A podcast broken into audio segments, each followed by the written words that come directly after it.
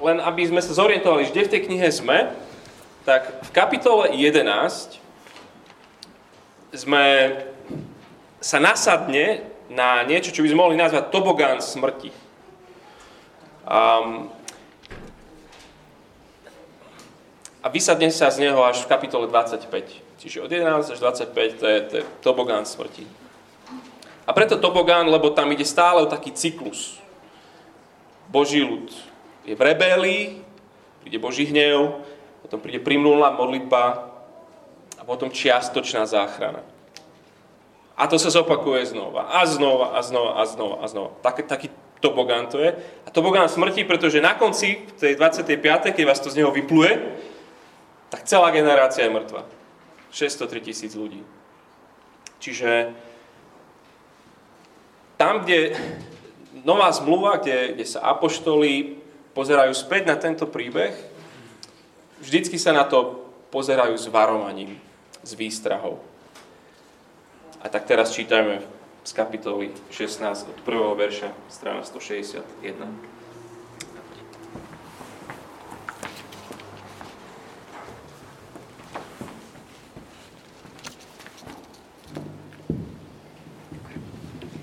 šestnásta kapitola, Korachova zbúra. Korach, syn Jishára, syna Koháta, syna Léviho, si pribral Data, Datána a Abiráma, synov Eliába, ako aj Óna, syna Peleta, Rúbenovcov. Tí spolu s dvestopäťdesiatimi Izraelitmi povstali proti Mojžišovi. Boli to vodcovia pospolitosti, zástupcovia v zhromaždení, muži zvučného mena. Zhromaždili sa proti Mojžišovi a Áronovi a vyčítali im: dovolili ste si príliš mnoho, veď všetci v celej pospolitosti sú svätí a Hospodin je uprostred nich. Prečo sa vyvyšujete nad Hospodinovú pospolitosť? Keď to Mojžiš počul, padol na tvár. Potom povedal Korachovi a celej jeho skupine: ráno oznámi Hospodin, kto je jeho, kto je svätý a kto sa smie k nemu priblížiť. Koho si vyvolí, ten sa smie k nemu priblížiť. Urobte toto. Korach a celá jeho skupina, vezmite si kadidelnice, dajte do nich oheň a zajtra položte na to kadidlo pred Hospodinom. Koho si vyvolí Hospodin, ten bude svätý. Príliš mnoho ste si dovolili, príliš mnoho si dovolujete, Léviovci. Mojžiš povedal Korachovi: počujte, Léviovci, je vám to málo, že vás Boh Izraela oddelil od pospolitosti Izraela, aby ste mohli k nemu pristupovať a vykonávať službu v Hospodinovom príbytku, stáť pred pospolitosťou a slúžiť jej? Dovolil predsa pristupovať tebe a s tebou všetkým tvojim bratom Léviovcom a vy chcete získať aj kňazský úrad. Tým ste sa vlastne... Tým ste sa vlastne ty a celá tvoja skupina spolčili proti Hospodinovi. Čo je Áron, že repcete proti nemu? Na to dal Mojžiš zavolať Datána a Abiráma, Eliábových synov. Oni však odpovedali: nejdeme. Je to málo, že si nás vyviedol z krajiny oplývajúcej mliekom a medom, aby si nás nechal pomrieť na tejto púšti? Ešte sa chceš stať nad nami aj neobmedzeným vládcom? Veď si nás neuviedol do krajiny oplývajúcej mliekom a medom, ani si nám nedal do vlastníctva polia a vinice. Chceš azda vyklať oči týmto mužom? Nejdeme. Vtedy sa Mojžiš veľmi nahneval a povedal Hospodinovi: nevšimaj si ich obety. Jediného osla som od nich nevzal, nikomu z nich som nič zle neurobil. Mojžiš potom Korachovi povedal: ty a celá tvoja skupina buďte zajtra pred Hospodinom, teda ty, oni a Áron. Každý z vás si vezme svoju kadidelnicu, dá do nej kadidlo a prinesie ju pred Hospodina. Bude to spolu dvestopäťdesiat kadidelníc. Aj ty a Áron si vezmete svoju kadidelnicu.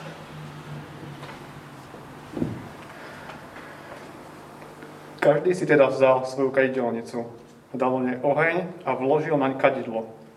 Potom sa všetci postavili ku vchodu stanu stretávania spolu s Mojžišom a Áronom. Korach zhromaždil proti ním celú skupinu ku vchodu stanu stretávania. V tom sa celej pospolitosti zjavila Hospodinová sláva. Hospodin povedal Mojžišovi a Áronovi: oddelte sa od tejto skupiny, okamžite ich zničím. Vtedy obaja padli na tvár a volali: Bože, Bože, ktorému patrí duch každého človeka? Pre jedného muža, ktorý zrešil, sa, sa chceš hnevať na celú pospolitosť? Hospodin odpovedal Mojžišovi: Povedz pospolitosti. Vzdialte sa z okolia príbytku Korachovho, Dátanovho a Abírámovho. Mojžiš sa odobral k Dát- Dátanovi a Abimerovi, Abírámovi. Starší Izraela stáli za ním. Pospolitosti povedal: Odstupte od stanov týchto bezbožných mužov a nedotýkate sa ničoho, čo je ich, aby ste nezahynuli pre všetky ich hriechy. Vzdialili sa teda z okolia príbytku Korachovho, Dátanovho a Abírámovho. Dátan a Abírám vyšli a postavili sa ku vchodu do svojich stanov so svojimi ženami, synmi a deťmi. Mojžiš povedal: Nič nekonám z vlastnej vôle, všetky Všetky tieto skutky ma poslal vykonať Hospodin. Poznáte to podľa tohto. Ak títo ľudia zomrú prirodzenou, prirodzenou smrťou, alebo ak ich postihne to, čo postihuje aj iných ľudí, tak ma Hospodin neposlal. No ak Hospodin urobí niečo neobvyklé a zem roztvorí svoje ústa a zhltne ich so všetkým, čo majú, a ak zaživa zostúpia do podsvetia, poznáte, že títo muži znevážili Hospodina. A len čo to dopovedal, roztvorila sa pod nimi pôda. Zem otvorila svoje ústa a zhltla ich s príbytkami spolu so všetkými tými, čo boli pri Korachovovi, aj s ich majetkom. Zaživa zostúpili do podsvetia so všetkým, čo mali, a zem sa nad nimi zavrela. Tak zmizli spomedzi zhromaždenia. Keď všetci Izraeliti, ktorí boli okolo nich, počuli ich nárek, rozutekali sa a vraveli: Len aby zem nezhltla aj nás. Od Hospodina vyšla ho oheň a strávil tých dvestopäťdesiat mužov, ktorí priniesli kadidlo. Hospodin oslovil Mojžiša: Povedz Eleazárovi, synovi kňazov Árona, aby z pohoreniska podnášal kadidelnice, lebo sú sveté, a oheň z nich daj porozsýpať. Nech sa z kadidelnic tých, čo sa tých, čo za svoje hriechy zaplatili životom, vytepú plechy a nech nimi obložia oltár. Priniesli ich pred Hospodina a preto sú sveté. Izraelitom budú znamením. Kňaz Eleazár vzal teda medené kadidelnice, ktoré priniesli tí, čo boli, spál, čo boli spálení, a vytepal z nich plechy na obloženie oltára. Ako, vra, ako varovné znamenie Izraelitom, aby nikto z nepovolaných, kto by nepochádzal z Áronovho potomstva, Nepre, ne, nepristupoval a nepálil kadidlo pred Hospodinom, aby sa mu nestalo to, čo Korachovovi a jeho skupine, ako mu to prostredníctvom Mojžiša oznámil Hospodin. Ďakujem veľmi pekne.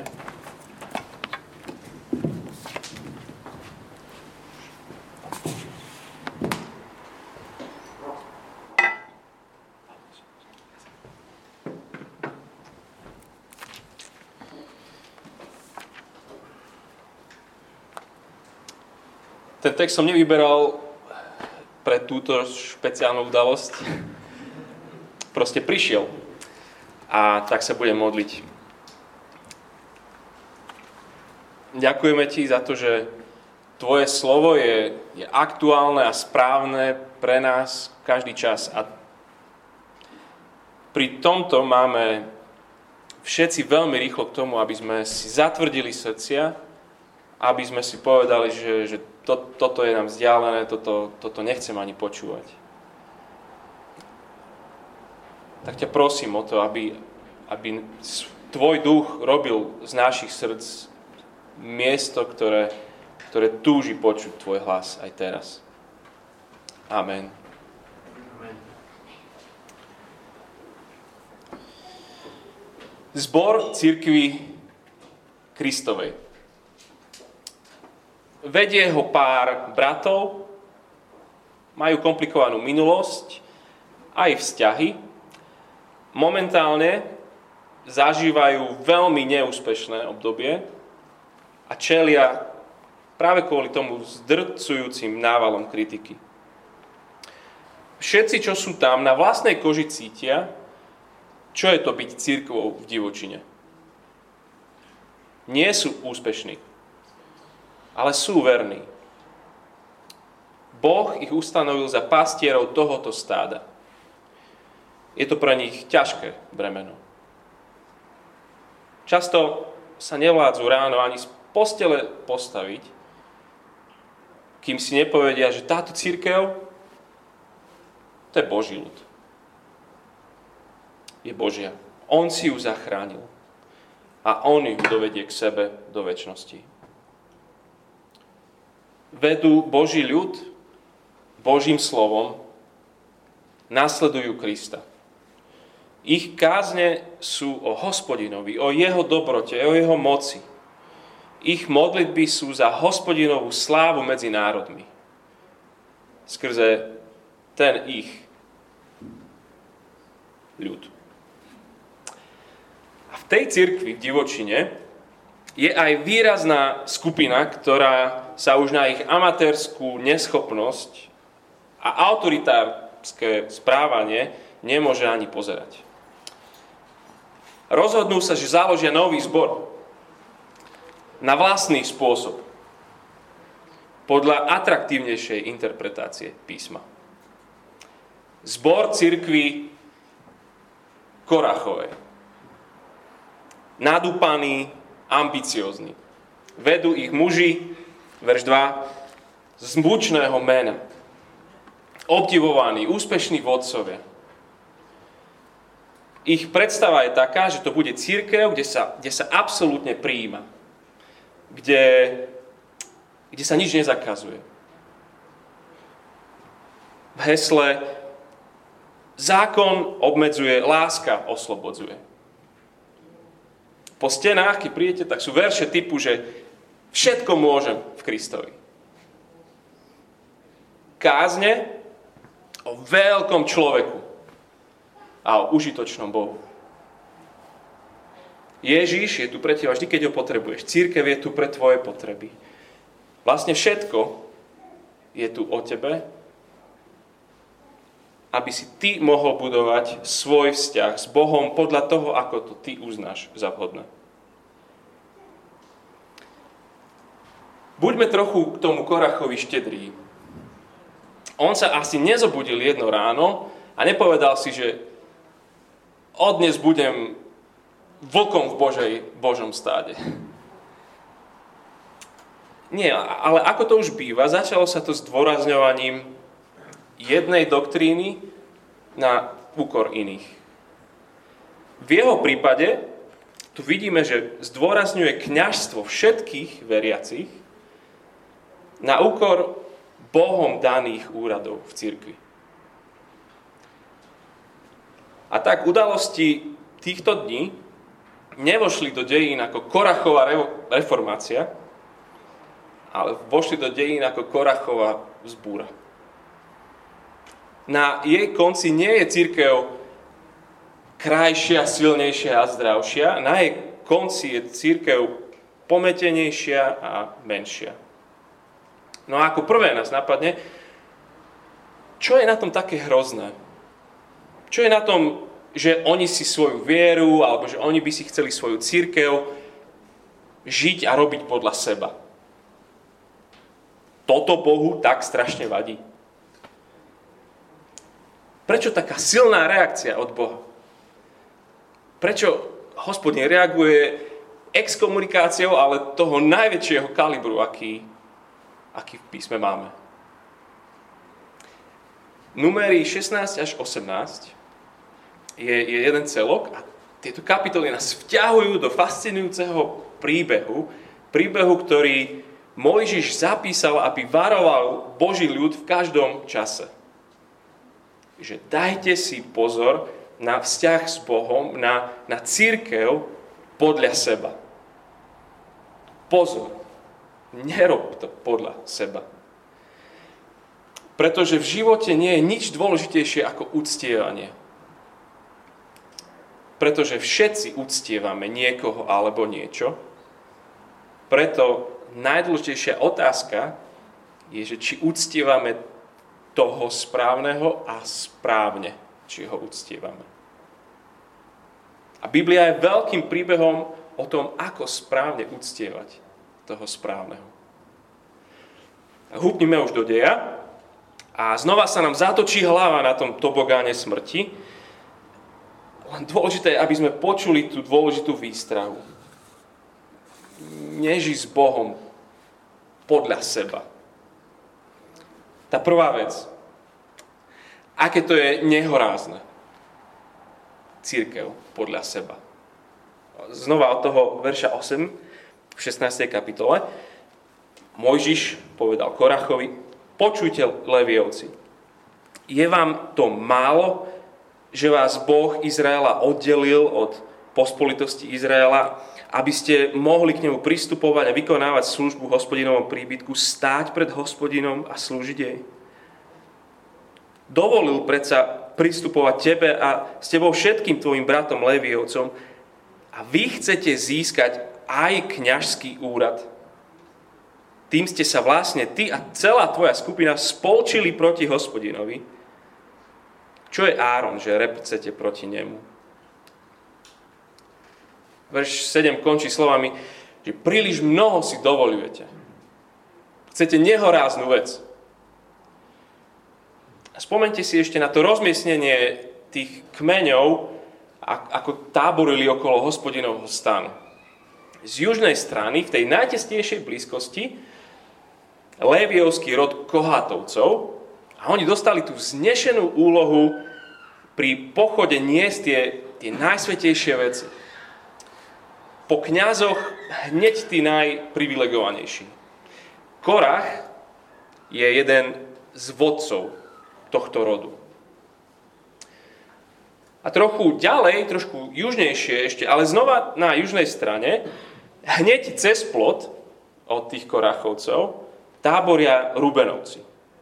Ich vodcovia, Dátan, Abírana, vidia viac nekompetentnosť Mojžiša s Áronom, ale vyhovuje im, že už tu je Korach s tou svojou vecou, tak sa zväzú s ním. A pridá sa ďalších dvestopäťdesiat top lídrov. Ten verš dva znova, to boli vodcovia pospolitosti. Pospolitosť, to je starozákonné slovo pre cirkev. dvestopäťdesiat zástupcovia zhromaždení, muži z účného mena, proste všetci, čo v tej cirkvi o niečom rozhodovali. Prečo by kňazi mal byť len z Áronovho kmeňa, z jeho rodiny? Prečo by nemohol byť hocikto kňazom? O čo ste vy lepší ako my ostatní? Správme si to po svojom. Verš tri. Zhromaždili sa proti Mojžišovi a Áronovi a vyčítali im: dovolili ste si príliš mnoho. Veď všetci v celej pospolitosti sú svätí a Hospodin je uprostred nich. Prečo sa vyvyšujete nad Hospodinovú pospolitosť? Nad cirkev. Obmedzenia odmietajú. Všetci by mohli byť ako kňazi. Mojžiš hneď padne na tvár a modlí sa. Vždy, keď to Mojžiš spraví, už vieme, už sme to videli viackrát, keď to Mojžiš spraví, vieme, že je zle nedobré. Lebo Adam s Evou, po tom, čo zhrešili a boli vyhnaní, nemohli len tak napochodovať späť do záhrady Eden. Vchod už strážili anjeli s ohnivým mečom. Áronovi najstarší synovia, a to boli kňazi, sa o niečo také pokúsili. To najsvätejšie miesto v tom stane Hospodinovom bolo oddelené oponou od toho ostatného a v opone, na tej opone boli vyšití dvaja anjeli s ohnivým mečom. Áronovi synovia si mysleli, že len tak napochodujú tam, kde, kde nemôžu. Skončilo to zle. Teraz tu máme celú cirkev, reprezentovanú svojimi všetkými staršími. Mojžiš vie, prečo je zdesený v tejto chvíli.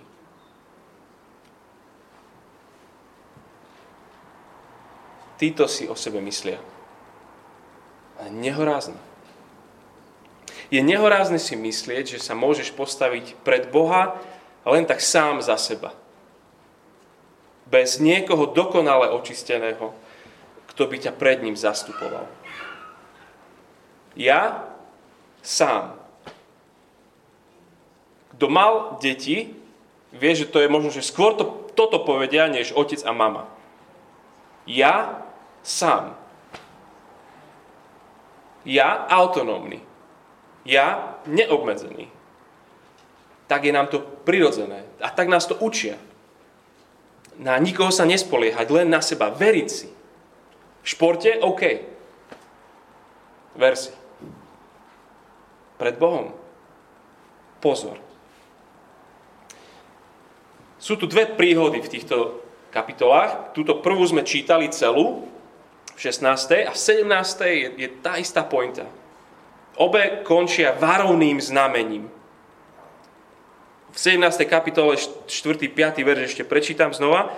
Kňaz Eleazár vzal teda medené kaditeľnice, ktoré priniesli tí, čo boli spálení, a vytepal z nich plechy na obloženie oltára ako varovné znamenie Izraelitom, aby nikto z nepovolaných, kto nepochádza z Áronovho potomstva, nepristupoval a nepálil kadidlo pred Hospodinom, aby sa mu nestalo to, čo sa Korachovi a jeho skupine, ako mu to prostredníctvom Mojžiša oznámil Hospodin.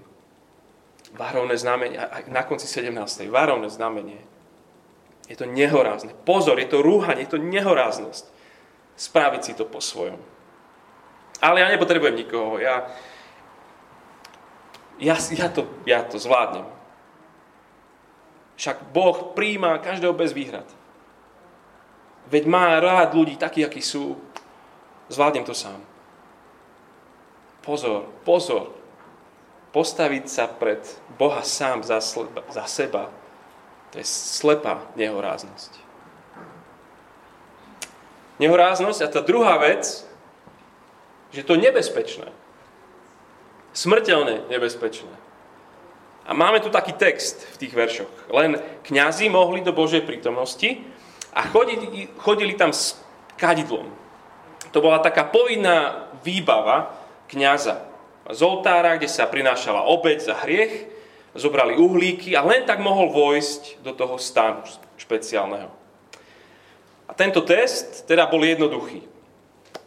A Mojžiš im povie, že máte deň na rozmyslenie, deň na pokánie z tohoto, čo vy chcete.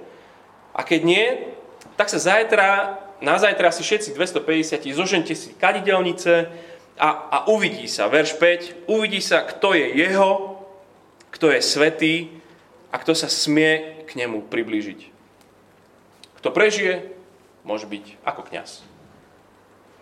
Im nič nedochádza, na druhý deň všetci napochodujú suverene, dvestopäťdesiat vodcov, celá cirkev, celý ľud v podstate zastupujú, nikto si neuvedomuje to nebezpečenstvo, všetci to chcú po svojom. Zjaví sa Hospodinová sláva, verš devätnásť, a vieme, že je zle. Verš dvadsať. Hospodin povedal Mojžišovi a Áronovi, oddelte sa od tejto skupiny. Okamžite ich zničím.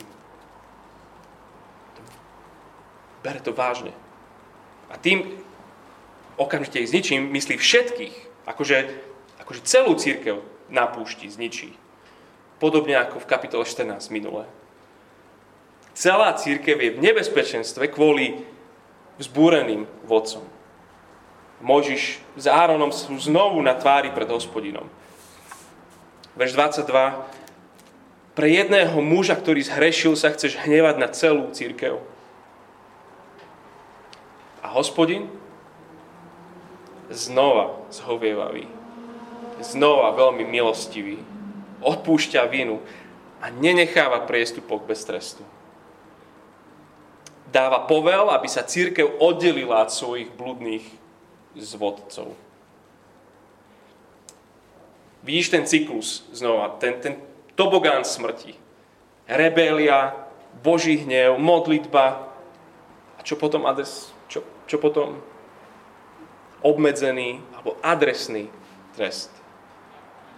Opovrhovali Hospodinom. Verš tridsať hovorí, že znevážili Hospodina. Tak ich zem zhltne do podsvetia preč z Hospodinovej prítomnosti. A po tých, ktorí sa suverénne postavili sami za seba pred Boha, ostal len popol a tlejúce kadidelnice. Vidíš, je, je to nehorázne a je to nebezpečné. Dajme si pozor, aby sme sa nepostavili raz pred Hospodina sami za seba.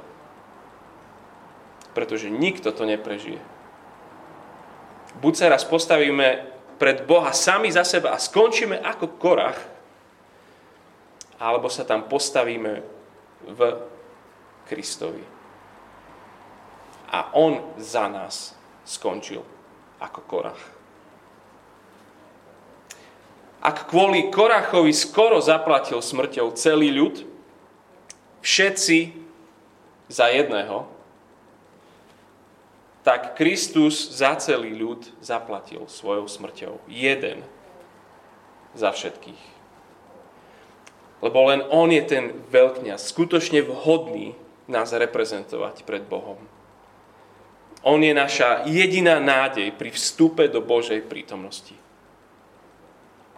A to je tá tretia vec. Ak, ak cirkev podľa seba je nehoráznosť a je to nebezpečné, tak cirkev podľa Boha to je nádhera.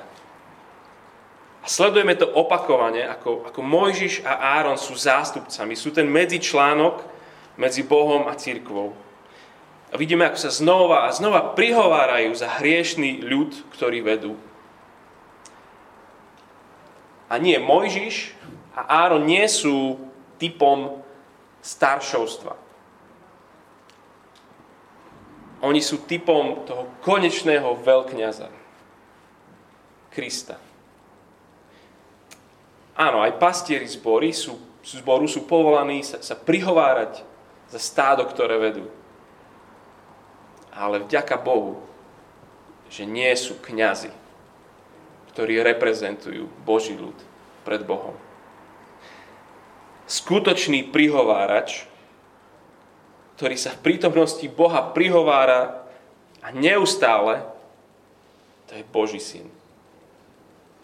Ak by sa Kristus neprihováral za svoj ľud, nikdy by cirkev do večnosti nedoputovala. A tu dôležitosť kňaza vidíme krásne zdôraznenú v tej ďalšej špirále tobogánu. Kapitola sedemnásť. Len to možno sledujte očami, nebudem to celé čítať. sedemnásť, verš šesť, zase sa to rozbieha, na, na druhý deň, si hovoríš, na druhý deň, čo, čo si, ale na druhý deň. Na, na druhý deň reptala celá pospolitosť Izraelitov proti Mojžišovi a Áronovi. Čo sa zase stane, verš sedem, keď sa však pospolitosť hromaždila proti Áronovi, Mojžišovi, obrátili stánu stretávania, náhle ho zakryl oblak a zjavila sa Božia sláva. Rebelia, znova Hospodinová sláva. Znova hrozí, znova hrozí zánik celej cirkvi. A opäť Mojžiš a Áron na tvári, verš desať. A teraz sleduj. Od verša jedenásť budem čítať. Mojžiš povedal Áronovi: vezmi kadidelnicu, daj do nej oheň z oltára, polož naň kadidlo a rýchlo bež k pospolitosti a vykonaj za nich obrad zmierenia, lebo Hospodin sa veľmi nahneval.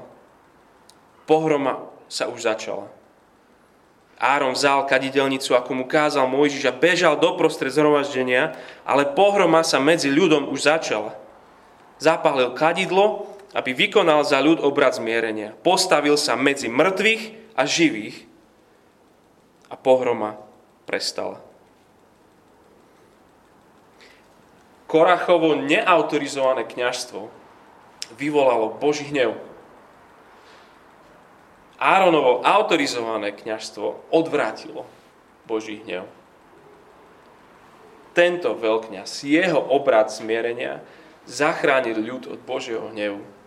Tento veľkňaz bol tou fyzickou hranicou medzi životom a smrťou. Je len jedna cesta k Bohu.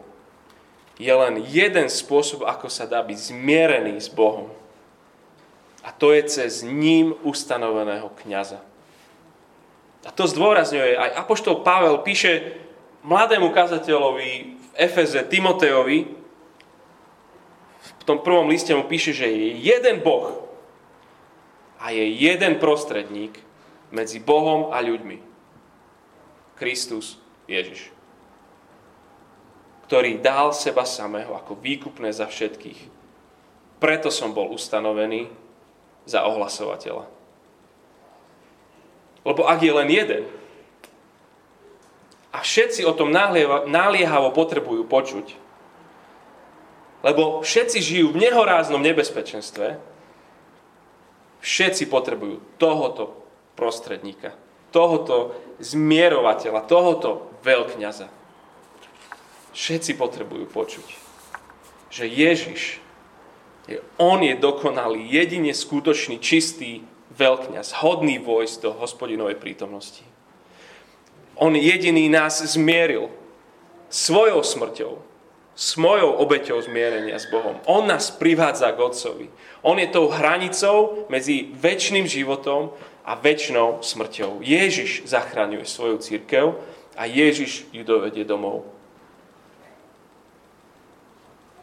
Vtedy je cirkev nádherná, keď je Ježiš jej skutočným centrom. Vtedy je život nádherný, keď je Ježiš skutočne jeho centrom. Tiež aj, aj náš zbor, ale aj, aj zo zborov, ktorých ste vy, nech, keď sme počuli toto varovanie, že ho nikdy nebudujme paradox, ani akýkoľvek iný, podľa seba. Naopak zomierajme sami sebe. Pretože v živote nie je nič dôležitejšie ako správne uctievanie. Tak nech celý náš osobný život a celý náš spoločný život ako cirkvi, nech naozaj je plný radosnej poslušnosti Kristovi, ktorý nás vedie domov Otcovi.